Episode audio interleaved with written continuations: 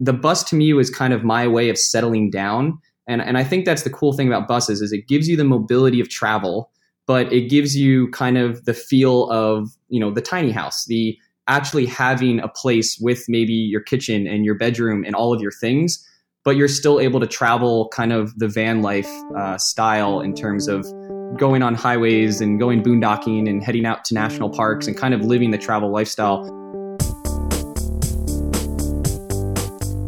Welcome to the Tiny House Lifestyle Podcast, the show where you learn how to plan, build, and live the tiny lifestyle. I'm your host, Ethan Waldman, and this is episode 35 with Michael Fuhrer. When I went to the Georgia Tiny House Festival in the spring of 2017, I was blown away by all the school bus conversions, or schoolies as they're known. But there was one bus that really impressed me with its beautiful yet simple aesthetics and its thoughtful owner, Michael Fuhrer of Navigation Nowhere. Since finishing his bus, Michael has been living on the road and helping out on many other school bus builds along the way. I asked him on the show to give us a primer on schoolie life from deciding whether it's right for you to choosing the right bus and avoiding the common conversion mistakes. We really cover a lot, and I hope you'll stick around for the interview. But first, I want to tell you about our sponsor today. The Tiny House Lifestyle podcast is brought to you by Tiny House Decisions. Tiny House Decisions is my signature resource that helps you go from dream to plan to even building your tiny house. I'll tell you more about it after the show, but all you should know right now is that I'm offering 20% off for podcast listeners. Just head over to thetinyhouse.net slash THD and use the coupon code TINY. Again, that's thetinyhouse.net slash THD, coupon code TINY. All right, Michael Fuhrer from Navigation Nowhere has been living in his tiny house school bus for just over two years and is passionate about supporting and developing the bus life community. Over the past two years, what started as a summer road trip in a bus has now turned into more than 50,000 miles, where he now helps build, consult, and write about how others can live the bus life. Michael Fuhrer, welcome to the show. Thanks for having me. It's uh, it's been a long time coming because we've been trying to meet up for so long, but I'm happy I could finally uh, finally come on. Me too. Yeah, it's hard to schedule interviews with with you nomads because you never know where the internet's going to be. Yeah, I've been looking. I've been looking for good internet to uh, come on your podcast for quite a few months now. So I'm happy uh, I finally am able to uh, to do that. Well, where where are we catching you right now? Uh, I'm actually at my parents' house uh, back on the East Coast. I stopped by here knowing that they had internet on my way south. So um, I'm getting to see my family, come on the podcast, and uh, take a little break real quick um, before I head back out on the road. Perfect. So I was hoping we could just start with your story and, and how did you end up converting a bus into a home on wheels? And it sounds like it was just supposed to be a summer road trip. So how did that end up becoming a full time thing? yeah, I um, yeah, I still wonder that myself sometimes because I, I, laugh with my parents about the whole thing. And uh, originally, I actually was looking to um, build a tiny house. I was really interested in kind of building a, a tiny house on a trailer and going that direction. And I was talking to my dad about it. And, you know, a, a, bit of what I was looking for was to be able to travel and move around. And for me, uh, the tiny house wasn't as mobile as I wanted because I wanted to live more of the, the van life direction uh, in terms of traveling. And I didn't want to have to tow it around.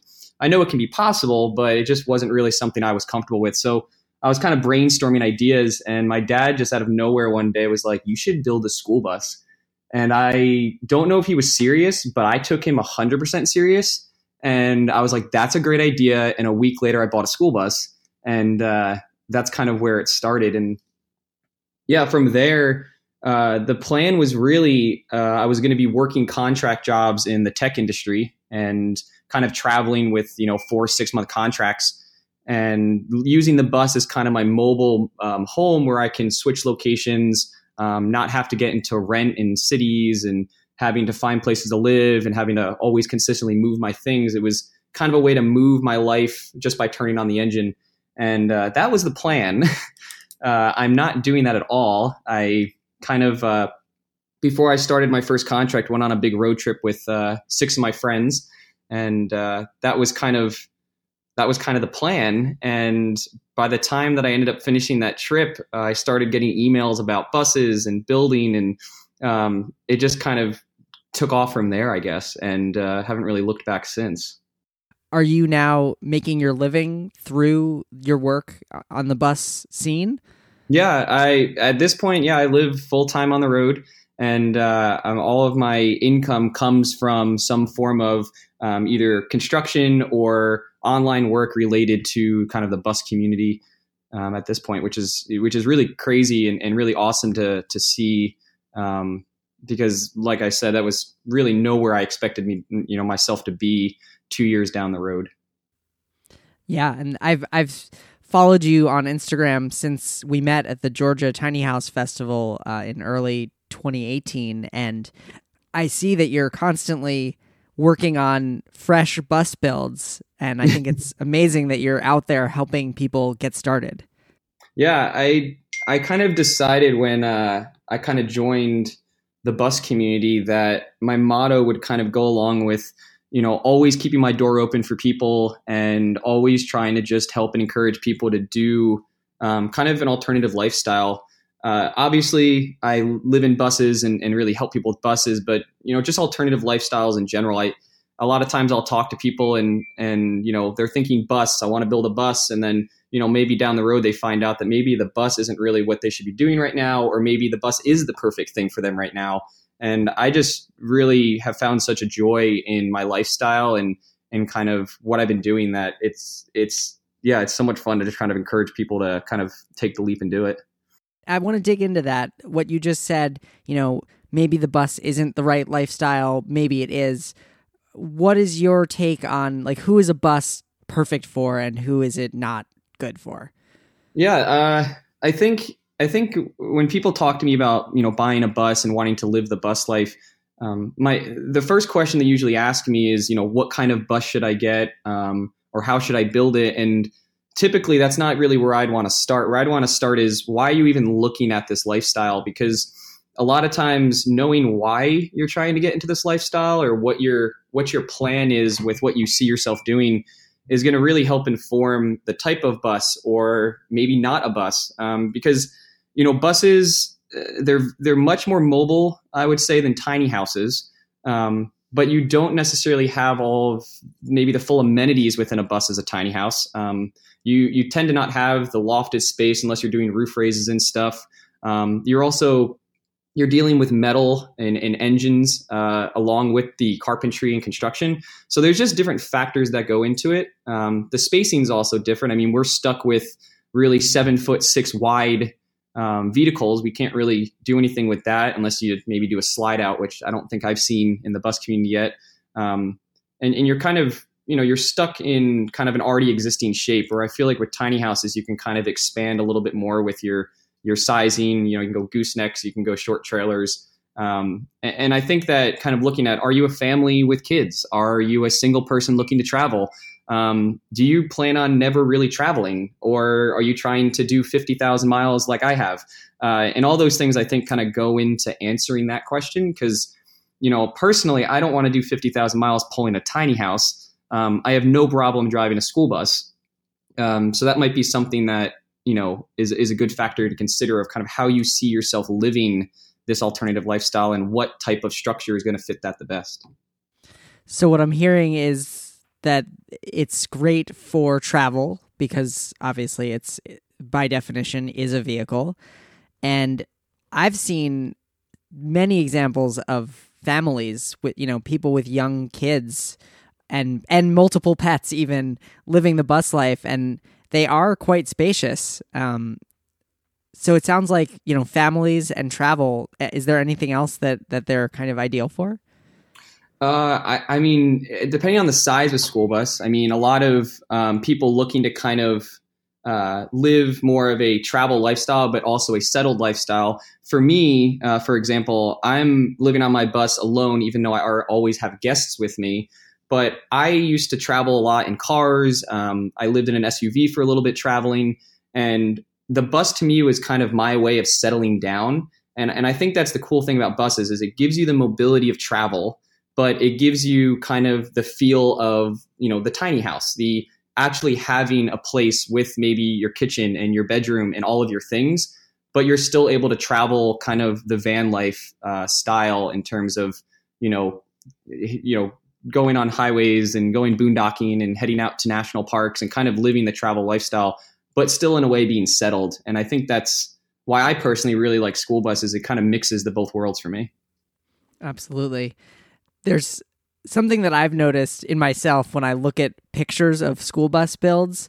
There's something that feels incredibly terrifying to me when I see a stripped out bus, like just the sheet metal and nothing inside of it, and all those curves and like wheel wells and bumps, and just like, oh my God, how do you turn that into like these beautiful, polished spaces?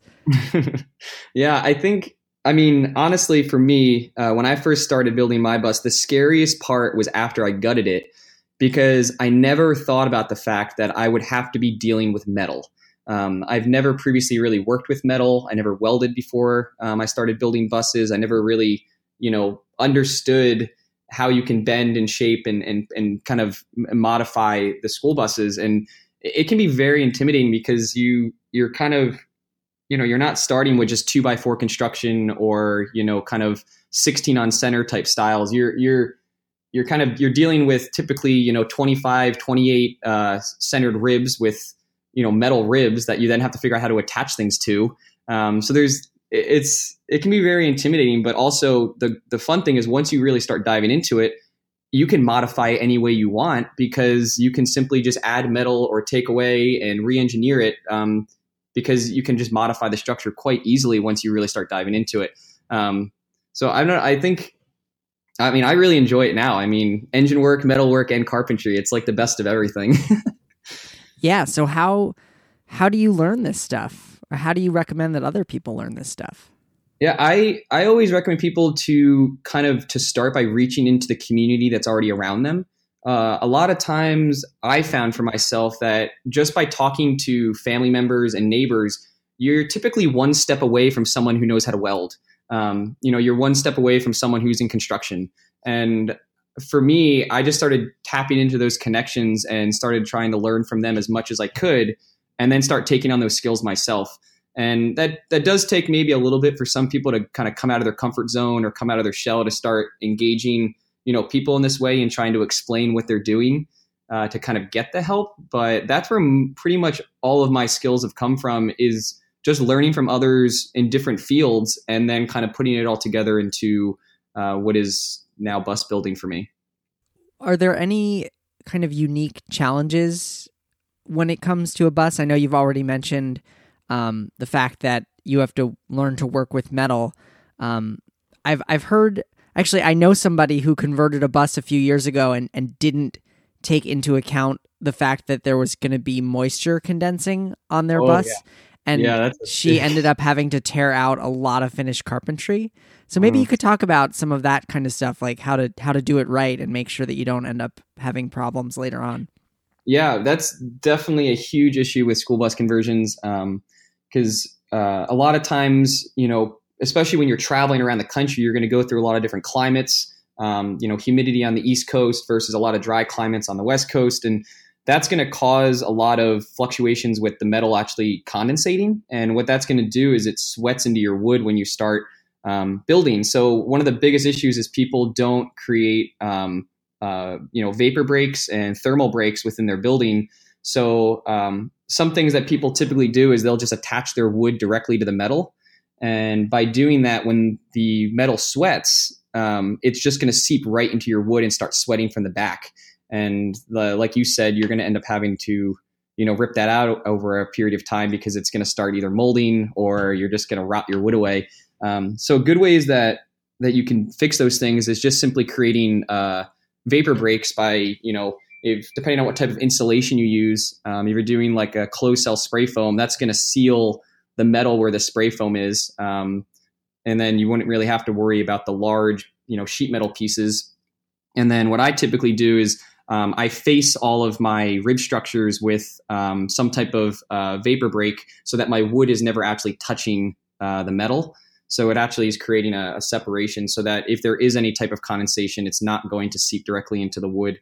Um, another thing you can just consider is what type of heat you're putting in the bus. Sometimes people are using, um, unfortunately, non-vented propane and things like that, and they don't realize that propane's byproduct is water, and that is literally the worst thing you can do in a school bus because you're just putting moisture right into the air, um, and that's that's not going to really help you at all. Um, some people do wood fireplaces and things like that, and those are going to put a dry heat into the bus, which will help kind of keep the moisture out um, in terms of trying to control that that issue. But um, yeah, it is it is a big big problem in school buses. Um, uh, another thing would be the windows. Um, if you're leaving your school bus windows, they're single pane, uh, not really the greatest windows out there, and those are really hard to keep from condensating in certain environments and times of year because they just don't have um, you know, the typical double pane you would have in your house that's going to keep that condensation from forming on the inside. So it's definitely something we're always battling in the bus community if you're not going to do like RV windows and stuff. Um, but it's definitely something that can be, you know, solved with just a little bit of time while you're building. Right. It sounds like these are all things that you just need to be aware of and account for so that way they don't come back and bite you later on. Yeah, if you want it to last, you just take your time during your build, and and uh, you can totally do it. What kind of maintenance is required? And and I think what I mean by that question is is almost the mechanical maintenance of the bus itself. Mm-hmm. Yeah, I mean there there's routine maintenance that you you can do um, on your school bus. I do all of my work on my bus myself um, after learning from many uh, mechanics around the country that I've worked with, and um, you know that's something that I'm I'm very you know blessed with the skills that I've now learned to be able to do that. But that's not necessarily the truth for everyone. Um, I like to say that you know if you know how to change your oil or you know how to you know grease your wheels or your bearings and things like that, great. But just because you don't know mechanics doesn't mean you can't live the bus life. Um, I like to tell people that you know you know you live in a traditional home and you don't know how to do all of your electrical work. You just simply call an electrician. Uh, if you live in a bus and you don't know mechanic work, there's mechanics at every exit across America. So it's one of those things where it might cost you more money because you're paying someone to do the work for you, but it's just something that you can budget with um, when you're kind of going into the lifestyle, knowing that you're going to need to do that. Is it difficult to find mechanics that can work on buses? I've never had an issue because I mean, essentially, my bus my bus has a Mercedes 900 engine. Um, it's got an Allison 2000 transmission uh, fairly you know typical you know big big block uh, you know diesel engines that you're going to find in any rigs that you're seeing drive down the highway. So you know if I if I break down on the road and I really need some help, uh, there's typically you know a Freightliner or a Love's Auto you know truck stop or something within you know a couple miles because you have commercial trucks going down the highways you know every day. So um, you can simply just slide into that line and those mechanics are, are able to help you out. Um, you just might have to wait, you know, around the commercial businesses, but um, I have never really found it hard to find someone if I needed help, you know, in an emergency. Right. And I suppose that every single school district in America has a fleet of these things and they need people yeah. to work on them too. Yeah, yeah, they're they're. I mean, they're a really common vehicle, you know, because like you said, like they're everywhere in the states. So, you know, to find a mechanic who knows how to work on it, uh, it's not really that hard because, I mean, school buses are essentially just, you know, commercial trucks with a bus body thrown on them. So, you know, it, it may look like a school bus, but in terms of like the chassis and all of the mechanical parts, it's, it's, you know, the same thing as a commercial vehicle that would be, you know, going down the road. So let's say that I came to you and we've, we've, um, confirmed that the lifestyle, like the the reason why I want a school bus, those things are there. So I'm I'm I'm at the stage of I want to do a school bus. Where do we go next? Do we start looking at different types of buses? Yeah, uh, at that point, I typically would suggest people to start looking at um, kind of the the lifestyle that they're going to be living with the school bus. So they've decided they want to live in a school bus, but um, are they trying to you know, kind of live a road trip lifestyle, or are they going to be staying in RV campgrounds, or um, are you know, are they going to be moving maybe once or twice a year, and this is just an easy way for them to move their their home? Because essentially, what you're going to want to do is find the size of bus and then the drivetrain and engine of the bus that you're looking for, and those are huge factors when buying school buses. Because, um, for example, you can go buy a school bus with what you would think would be a great engine and you know a great looking body to the bus and you know there's no rust on it and things like that. Um, but you know your your rear end differential is running like my bus was a 557 and i was getting like five miles per gallon. That is not exactly a very good bus because you're going to burn so much money in fuel costs that it would be better for you to find a bus that is going to be able to run higher speeds um, you know, be able to get better gas mileage and it's going to be better for, you know, kind of going down the highways rather than, you know, pulling up the mountains and things like that. So, you know, people a lot of times will go on Craigslist and auctions and they'll be like, oh my gosh, I found the perfect bus. And it just looks, you know, visually like you would, you know, go car shopping. It looks like a good bus. Um, but it really actually comes down to the the mechanicals of it, which is actually going to tell you if it's a bus that you can actually really work with with your lifestyle. Got it. So did you actually change out that rear end differential on your bus? Yeah, I yeah I switched my I took the whole core out and put a new one in. Uh, my bus now is running a, a four or no four thirty three in the rear. Um, so you know I, I, really boosted up my efficiency. Um, I now get around ten to twelve miles per gallon, um, and uh, my bus can ride on the highways around seventy miles an hour. So it, it's definitely um, a huge thing. But that you know that goes into the cost. Um, if you know if you're looking at school buses and you found the perfect engine and the perfect drivetrain and the body is you know completely rust free but your rear end is off um, or it has bad tires on it the problem is is that you may be able to buy that bus for three four maybe five thousand dollars but switching out the rear end is going to be like two grand and a whole new set of tires is like $2,500, $3,000 around there. So you may have gotten the bus for a really good price, but you're immediately going to throw in like five grand into just a rear end and tires. So, you know, in my opinion, I would say that that's actually not a good bus because of the amount of money you're going to spend. There's so many buses out in the market. It's better to just go find another one that's already going to have maybe good tires or maybe the right uh, gear ratios for what you're looking for. Um, because school buses, you, you, know, as of right now on the on the market, you know, a, a 1995 versus a 2004, uh, they tend to be priced fairly similarly. Uh, they're not. They're, it's not like buying cars where like uh, you know a, a new car versus an old car or a used car versus a really really old one. Or the prices are going to be really different.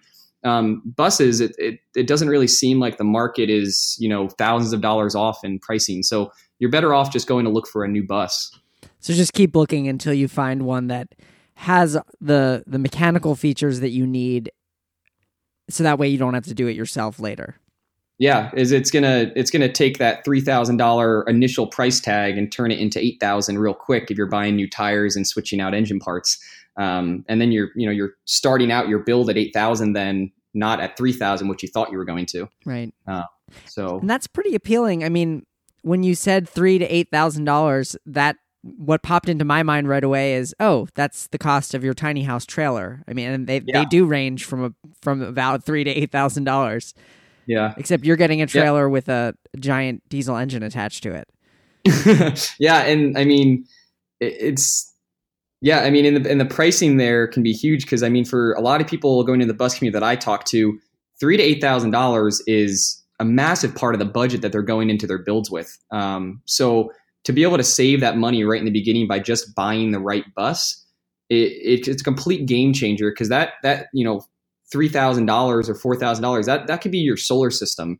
I mean, that could be your upgraded water system. Um, you know, that that could, that's a lot of money going into your your build that you can save just by buying the right bus. Wow. What's the the range uh, in in cost for a bus conversion? oh man, they could be. I mean, they could be all over the place. Um, and that's kind of the fun part about the bus community. I think right now is that you know when I'm talking about buses and when I do bus conversions, I, am tend to kind of do an all-out conversion, all-out systems. Um, and, and, those are gonna, you know, if you're doing it yourself, just the materials and buying the bus, um, the buses that I've helped out on and I've done that are kind of fully built out, they they tend to price out thirty to like thirty eight thousand um, dollars, and that's just materials and the cost of the bus. Um, and those are fully off grid vehicles, you know, full water systems, full transfer hookups for RVs, and you know they're they're all the way out there. But you know that's kind of the the higher end of what people are spending. Um, I've seen beautiful conversions done um, and very functional conversions done for a lot less. And, and you know, I, and that's possible. It's just a matter of you know what's your timeline. Are you collecting free materials or reclaimed materials? Um, are you buying everything brand new and you know going to buy brand new lumber and all that kind of stuff? Um, are you trying to live an off-grid lifestyle because you know the cost of a, a, a solar system to run your fridge and AC and everything else is going to cost a lot more than if you're just trying to run basic 12 volt systems. Um, so, you know, a lot of those factors will multiply your budget very quickly depending on what you're looking to do.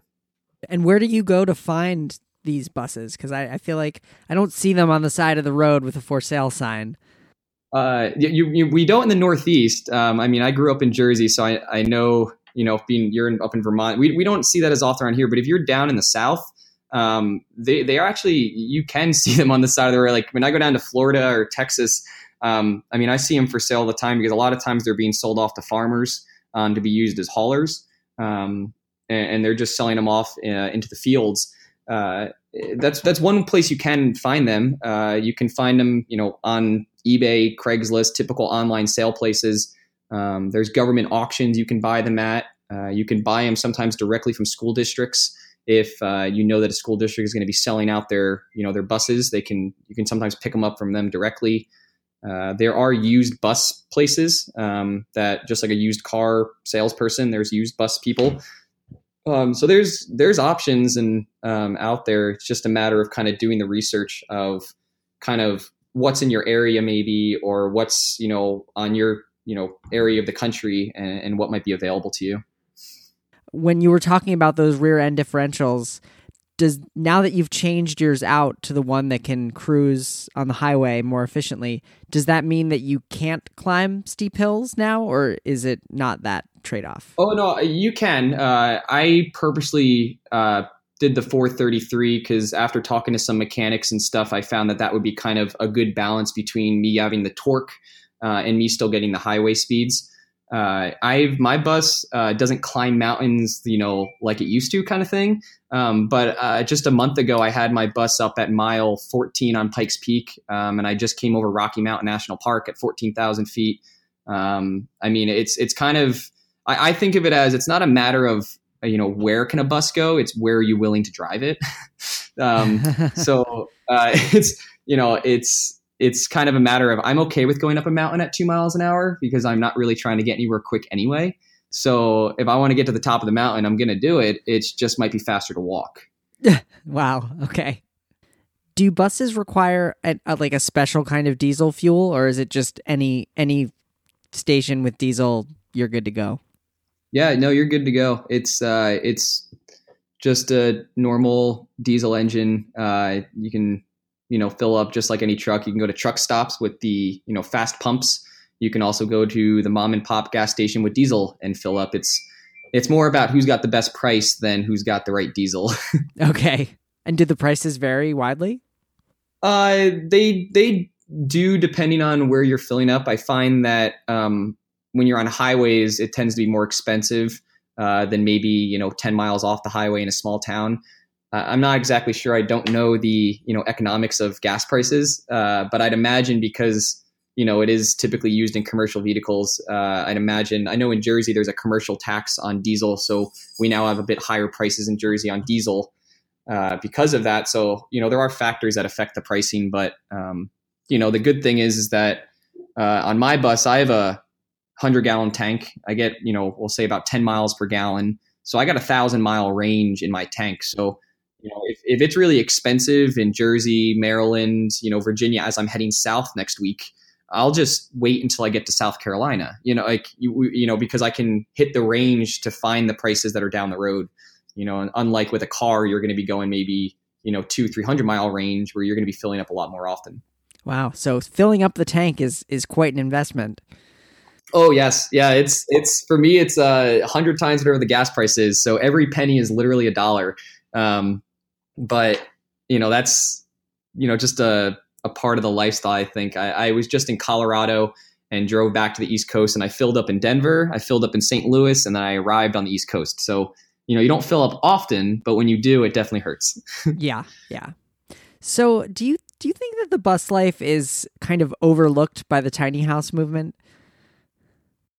Uh, overlooked. I, I don't. I don't think so. I think. I mean, I think maybe in terms if we're talking like in the you know more commercial space with companies um, i don't think you know companies are necessarily designing things to be in school buses. You know we modify tiny house designs into school buses. So you know there isn't there aren't companies making you know toilets and you know certain types of water heaters specifically made for school buses. But what works in a tiny house is pretty adaptable to a school bus. So maybe that is starting to develop in terms of people hitting the market within just school buses um, but we we I don't I don't even know if that will happen because we can just feed off the RV community because um, a lot of that is just you know exactly what we can use. Um, but in terms of the community and the people, um, I don't think so at all. I, I think um, the cool thing about the bus community to me is kind of going from living the van life to now living in a tiny house kind of uh, style. I think it's an awesome bridge between the communities where you know, I'm still boondocking in the backcountry with all my friends who live in vans and live in tent campers. And then I can go to a tiny house festival and go hang out with a bunch of people who live in tiny houses. And we all are doing it for the same reasons. And we all have similar philosophies about life. And um, I think that's really more what it's about than what you're living in is is kind of the community background to it. Um, and I don't think that's at all separated. Nice. Yeah, I, I definitely see that at the festivals, everybody's kind of there together. And I think you hit the nail on the head with it's not it's not it doesn't seem like a commercialized thing yet and hopefully maybe it will never be. Like there are so many companies building tiny houses on wheels. I feel like you can sneeze on Instagram and find, you know, so many new builders who are just hanging out their shingle and saying we're building tiny houses, you know, people trying to kind of make a buck in this in this world. But the buses seem kind of like this pure thing that are really being done by people who just love them and want to live the lifestyle. Yeah it's it, there is definitely at this point um, still a really really strong diy community in the bus the bus world. Uh, with that said uh, i do know a lot of friends who you know years ago we're building buses um, kind of you know even before i started and are now open professional shops building buses for people.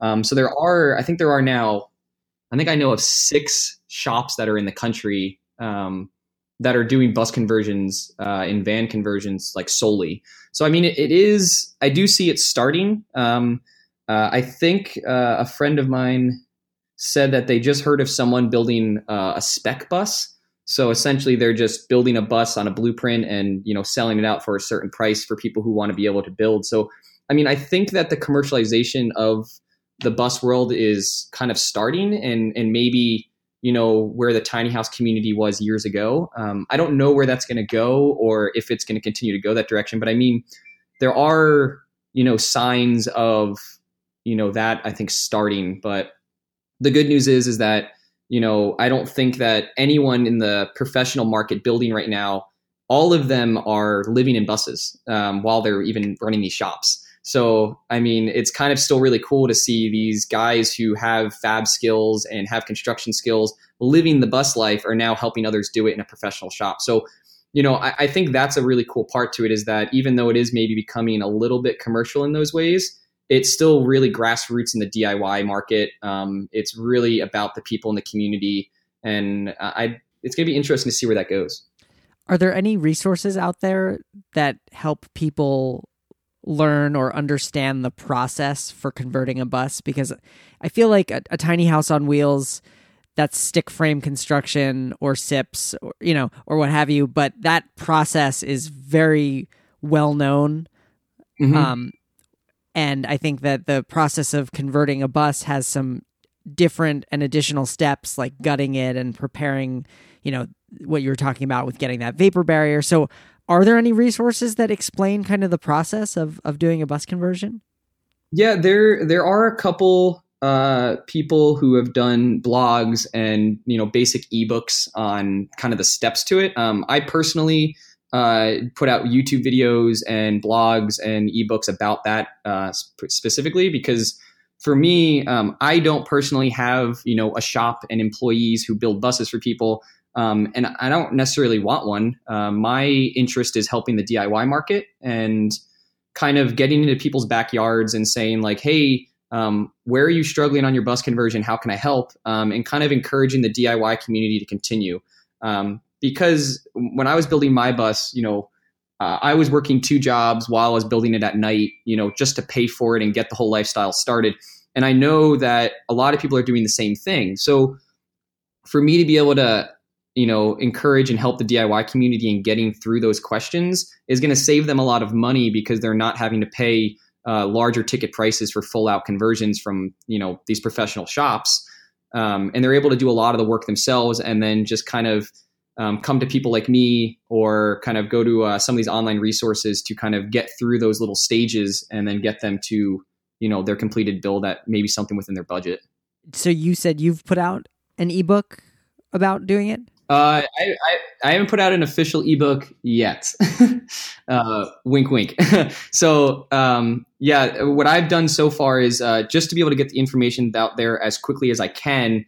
Um, I've resorted to uh, writing blogs uh, and putting out YouTube videos on this information, trying to just kind of get things out there um, because you know putting together a full ebook um, is actually quite difficult for buses because they're so custom built that to document builds and then try to give the steps um, everyone's going to do it differently and not everyone knows how to weld or play with metal. So you know you can't necessarily always do that. Sometimes you need to work around the fact that you're not going to modify the body structure or that you're not going to do certain things. So um, you know i'm trying to find the best way to kind of document the whole thing for a range of skill levels so that people can um, really tackle it in the best way possible for them so, um, one thing that I like to ask all of my guests um, is what are two or three resources that inspired you along the way? Could be books or, you know, even I've had people mention different YouTube channels. What helped you on your journey?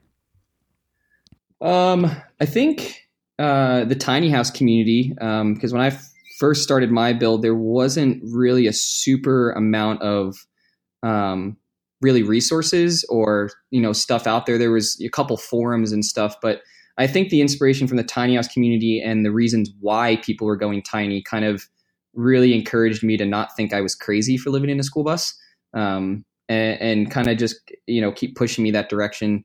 Um, when I first started building, the first bus that I ever saw was um, a couple. Um, uh, I think they're I think their Instagram is still active, but they don't live on a bus anymore. Um, it was the Outside Found bus.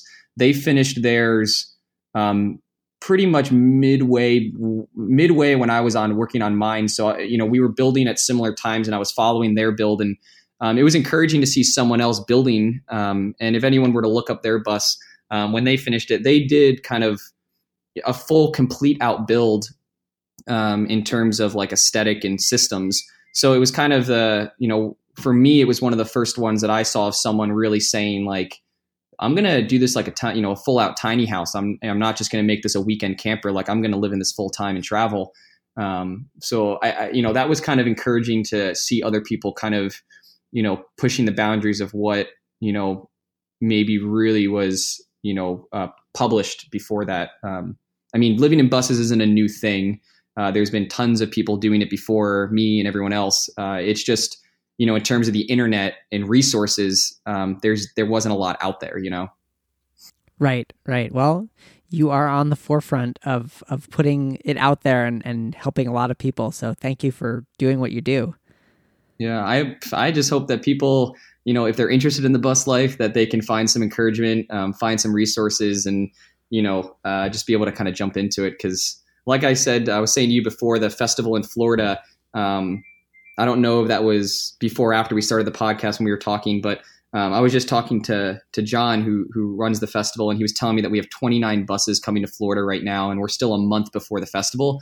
Um, and you know, a, a, year, two years ago, I was at a festival, and it was just me at the festival, and uh, you know, to to see in two years we go from just my bus and me at this you know festival to 29 people registered a month before.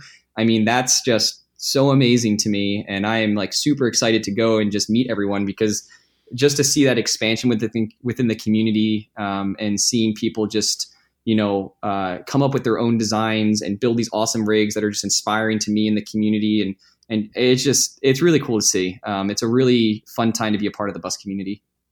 Awesome. Well, Michael Fuhrer, thank you so much for being on the show. Yeah, thanks for having me. I'm glad we could uh, finally meet up. Thank you so much to Michael Fuhrer for being a guest on the show. You can find the notes from today's show, including all the links to the resources mentioned and how to find Michael Fuhrer online at thetinyhouse.net slash 035. Again, that's thetinyhouse.net slash 035. That'll get you all the information you need. Now, I want to tell you a little bit more about our sponsor today, which is the guide Tiny House Decisions.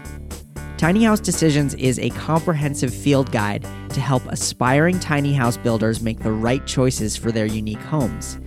In it, you go through the decisions that I made, what I ultimately decided for my own house and why, and how those decisions affected the overall project. I'll help you identify key choices and understand the relationships between them so you can plan your house effectively without spending countless hours researching. The guide has helped readers save hundreds or even thousands of dollars on their tiny houses by avoiding common mistakes. And most important, it will help you feel confident about the choices you're making because you'll know they're the right decisions for you. To learn more, head over to thetinyhouse.net slash THD. Again, that's thetinyhouse.net slash THD and use the coupon code TINY when you check out for 20% off any package. Well, that's all for now. I'm your host, Ethan Waldman, and I'll be back next week with another episode of the Tiny House Lifestyle Podcast.